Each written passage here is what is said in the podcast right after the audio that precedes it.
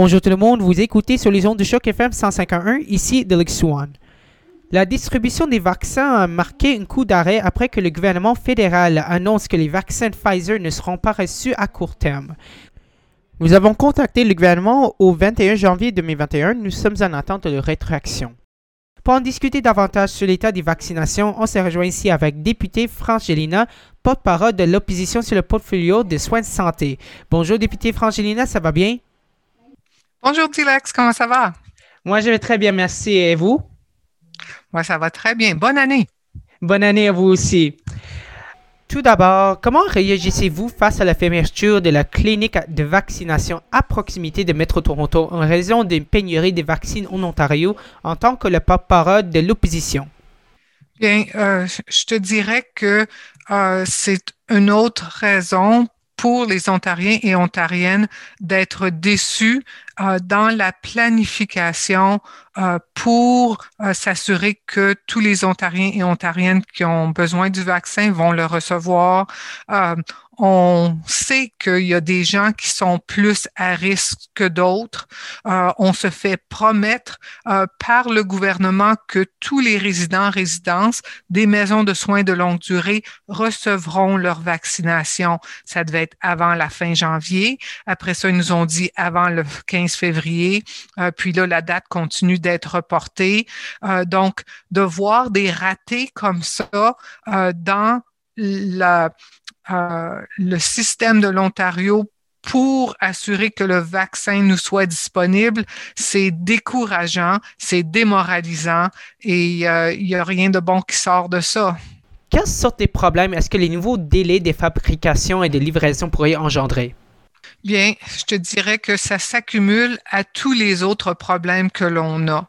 Euh, je veux rassurer vos, vos auditeurs, auditrices, là, que pour des raisons qui n'ont jamais été expliquées, le gouvernement de M. Ford a seulement décidé de mettre un comité en place pour préparer euh, la distribution des vaccins à la mi-décembre, quand on attendait le vaccin une semaine ou sept, huit jours plus tard.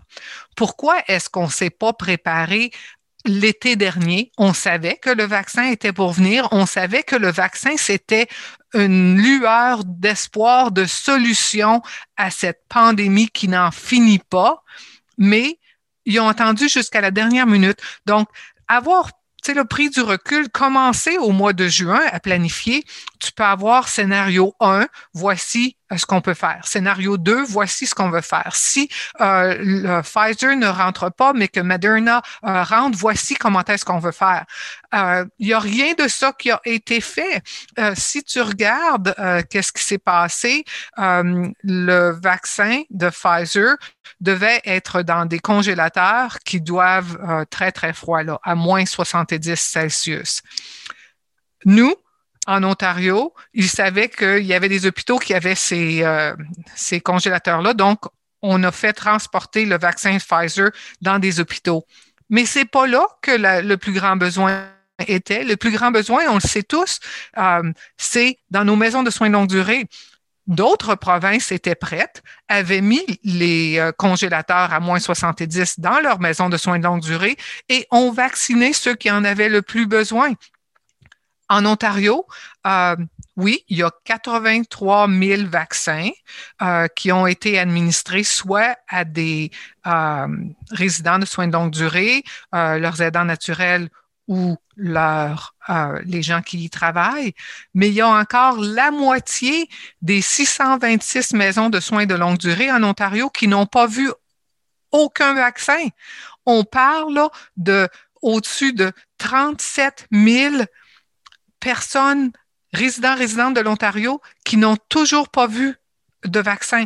Par contre, parce que les congélateurs étaient dans les hôpitaux et que le gouvernement disait sortez les vaccins, sortez les vaccins le plus vite possible, le plus vite possible, 99 000 travailleurs dans les hôpitaux ont eu le vaccin. Il n'y a rien de il y a rien de mal à ce que ces gens-là reçoivent le vaccin, mais c'était pas la priorité qu'on nous avait donnée.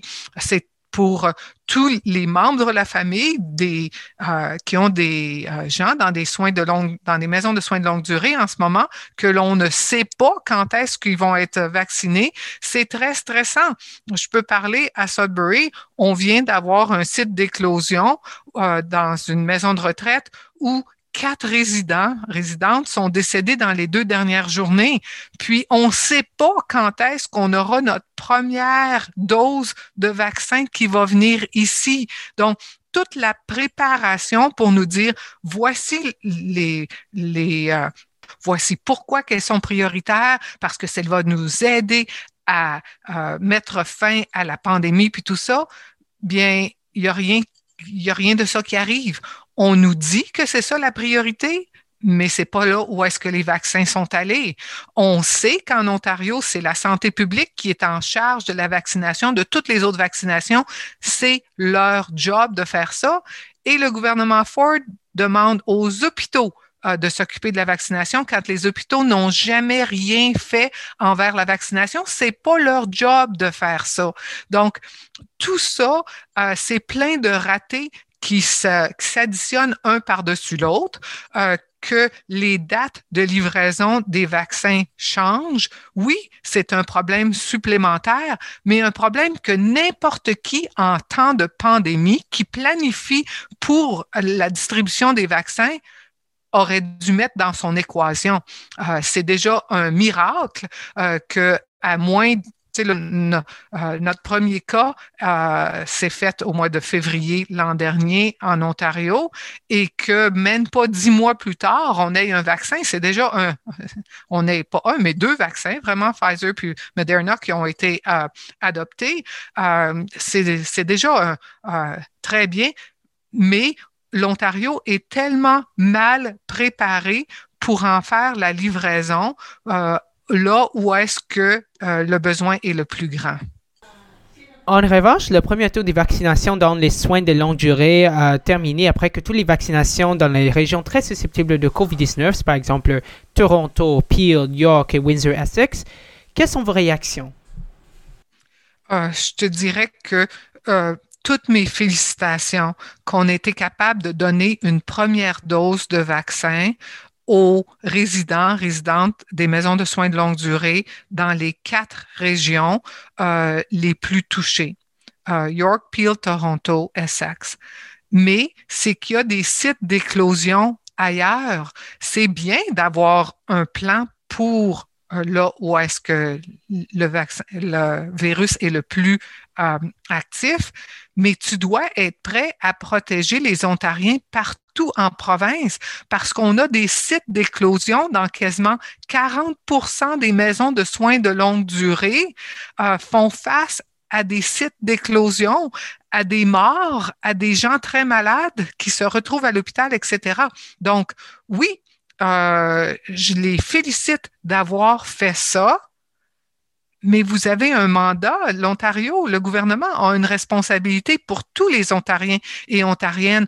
C'est pas seulement que dans ces quatre sites-là euh, qui devaient être prioritaires et qui l'ont été, et c'est bien, mais tu peux pas oublier le restant de l'Ontario où les familles sont aussi inquiètes euh, de leurs parents, grands-parents, époux, épouses qui sont dans des foyers de soins de longue durée où le virus se répand de façon fulgurante. Selon CTV, le premier ministre de l'Ontario, Doug Ford, a fait appel au président nouvellement élu, Joe Biden, d'aider l'Ontario à sa mission de recueillir plus de doses de et cite encore qu'il y a une facilité de Pfizer 6 heures d'ici à Toronto qui devrait accorder à l'Ontario 1 million de doses. Croyez-vous que c'est dans le meilleur intérêt à l'Ontario de faire appel aux États-Unis, comme tu fait Doug Ford? Croyez-vous que cette demande sera accueillie favorablement? Je te dirais que à date, c'est le gouvernement fédéral euh, qui a eu la responsabilité de se procurer le vaccin. Euh, c'est eux qui ont négocié avec les différentes compagnies pharmaceutiques qui avaient des vaccins en développement euh, pour s'assurer que le Canada en ait sa juste part. Lorsque le gouvernement fédéral a reçu euh, confirmation de certains nombres de doses de vaccins. Euh, ils en ont fait une distribution équitable à tous les provinces et territoires du Canada. ce processus-là, c'est un processus qui a été adopté et soutenu par toutes les provinces et tous les territoires du Canada. Donc, on laisse au gouvernement fédéral le soin euh, de négocier et de, se procurer le plus de vaccins possible, le plus vite possible. Donc, que M. Ford, tout à coup, dise, oh non, moi, j'ai la solution, euh, un million de doses de plus pour l'Ontario, euh, les autres provinces, bon, on fait plus partie du Canada, là, nous autres, on se débrouille tout seul, débrouillez-vous je crois pas vraiment que c'est que c'est la façon canadienne de faire. On est tous là-dedans ensemble. C'est sûr que je veux que tous les Ontariens, Ontariennes soient protégés, mais je suis ontarienne et je suis canadienne également. Euh, qui va payer pour ces doses-là? À quel prix est-ce qu'on va les avoir? Euh, comment est-ce que ça, ça va euh, rentrer dans le, ce que le gouvernement fédéral fait? C'est toujours un peu bizarre de voir là, une demande comme ça. Euh, je suis certaine que si le gouvernement fédéral, qui est en charge de se procurer les, vaccins, avait vu une opportunité euh, de se procurer des vaccins des États-Unis, euh, ils vont le faire. Travaillons ensemble. Commençons pas à se diviser un contre l'autre. Euh, s'il y a des opportunités de procuration de vaccins aux États-Unis, travaillons ensemble pour que ça nous euh, que ça nous aide tous. Commençons pas la, la division et euh, les Ontariens sont meilleurs que les que les Québécois ou que les Manitobains ou quoi que ce soit. Euh, on on s'est entendu sur le système de procuration. Ça se faisait au travers du gouvernement fédéral. S'il y a des opportunités d'aller chercher des vaccins ailleurs qu'en Belgique, puis tout ça, travaillons, allons le faire, mais allons le faire selon la formule sur laquelle on s'était tout entendu, qu'on était tous Canadiens et qu'on était pour travailler ensemble de façon juste et continue. Selon CPI 24, le premier ministre Justin Trudeau insiste toujours que la plupart des Canadiens seront vaccinés d'ici l'automne s'ils le veulent. Mais le délai sur les expéditions ne met pas beaucoup de confiance sur le peuple. Alors, comment maintenir l'optimisme malgré tout? Euh, je te dirais que je suis d'accord que les gens ont beaucoup de doutes. Euh, ici en Ontario, euh, on l'appelait le petit peu de euh, d'informations qu'on a eues face à la planification euh, ne répond pas aux questions des gens. Euh, quand au milieu d'une pandémie, la, le critère le plus important, c'est la transparence. Laisse savoir aux gens comment les décisions ont été prises. Est-ce qu'on va faire des erreurs? Oui, on est tous des personnes humaines, on peut tous apprendre l'une de l'autre, on va tous faire des erreurs, puis on va tous faire des bons coups, mais euh, par rapport au vaccin, il y a eu très, très peu de transparence. Quand on en a, c'est parce que c'est euh, un média qui a fait euh, une, une, investigation ou quoi que ce soit. Et c'est la plupart du temps, c'est pas rose ce qu'on ce qu'on va voir. C'est là, on nous dit la priorité, c'est les euh, gens dans les maisons de soins de longue durée, que tous les euh, résidents des 626 maisons de soins de longue durée auront leur vaccin. Puis là, les dates continuent de changer, puis tout ça. Amenez-nous de la transparence. Amenez-nous, voici les options A, B ou C. On est tous capables de comprendre ça. Il n'y en a pas eu de transparence à date. Et euh, et euh, on est tous humains. Quand on ne sait pas, on imagine le pire. Il reste toujours des désinformations sur les vaccins de COVID-19, alors il serait improbable que virtuellement tous les Ontariens soient vaccinés. Donc, quels sont vos plans d'encourager autant de gens de se faire vacciner? Est-ce que l'opposition prend les vaccins obligatoires ou pensez-vous que les Canadiens ont le droit de disposer de leur corps selon leur volonté? Euh, je vais répondre à ta deuxième question en premier, puis après ça, je vais revenir à ta première question. Euh, le Parti néo-démocrate euh, respecte, il n'y a pas personne qui va se faire vacciner sans donner son consentement. Ça, c'est une mesure de base de tout ce qui se passe en santé. Tu as le droit de décider. Tout le monde a le droit de décider. Il n'y a pas personne qui devra être forcé de prendre le vaccin sans son consentement. Euh, ça, euh, c'est sûr et certain. On, nous, du côté des néo-démocrates, on va toujours défendre ça. Revenant à ta première question, euh, il y a tellement de mauvaises informations qui circulent sur les médias sociaux face au vaccin. C'est incroyable. Je crois qu'hier, on avait recensé 18 000 ça, c'était dans une journée. 18 000 posts, etc., là, faux par rapport au vaccin. Euh, et ça, à tous les jours, c'est comme ça. Il y a plein, plein d'informations, de fausses informations qui circulent face au vaccin et c'est toujours euh, vis-à-vis créer des doutes euh, de soit d'effets secondaires ou de maladies ou de mort ou de, tout ça.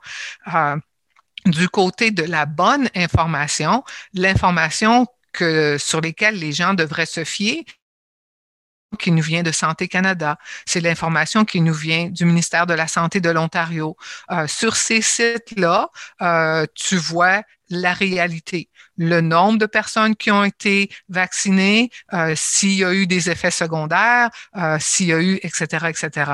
Euh, à date, en Ontario, avec les plus de 200 000 doses que l'on a, il y a eu très peu d'effets secondaires. Il y a n'y a pas eu rien à rapporter.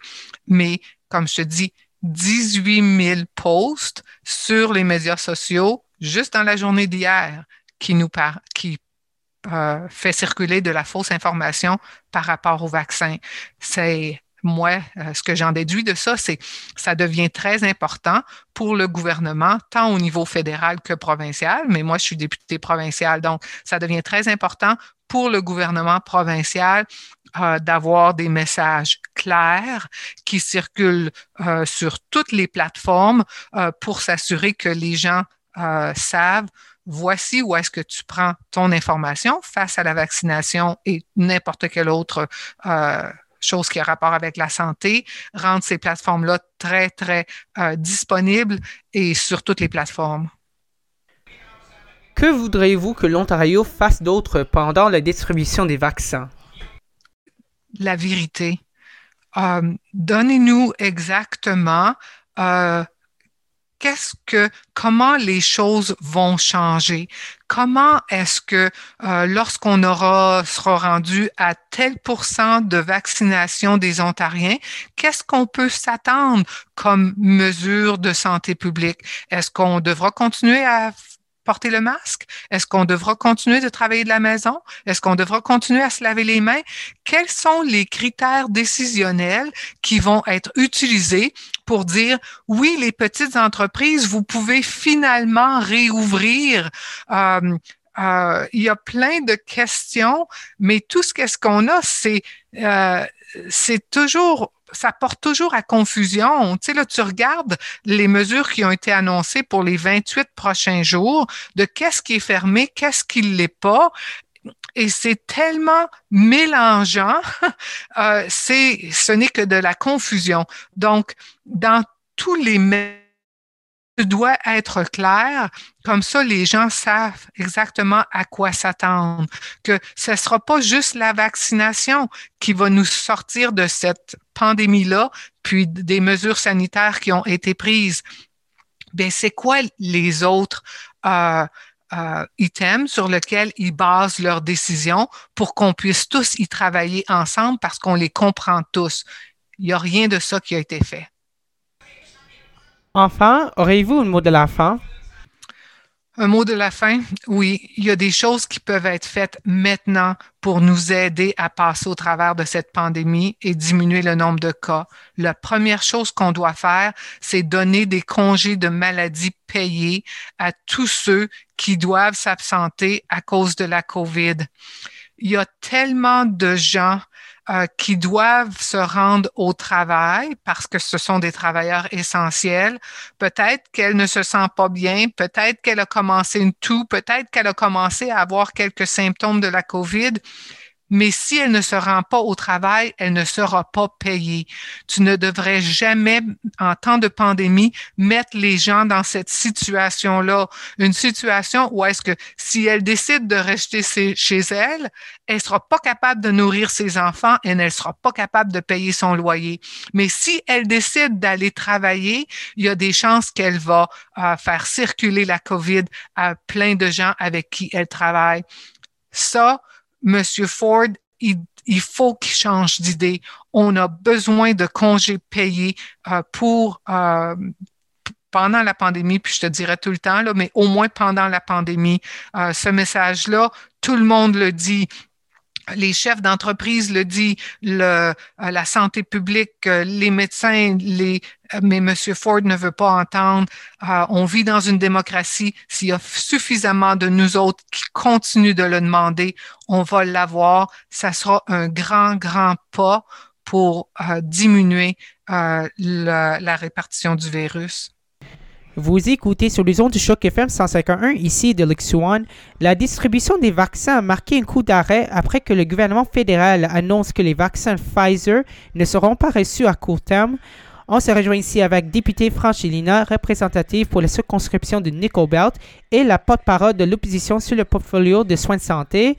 Député Franchilina, c'est un grand plaisir de vous accueillir sur le programme de Plantford de Grand Toronto. J'espère que vous passez une belle journée. Belle journée à toi aussi. À bientôt.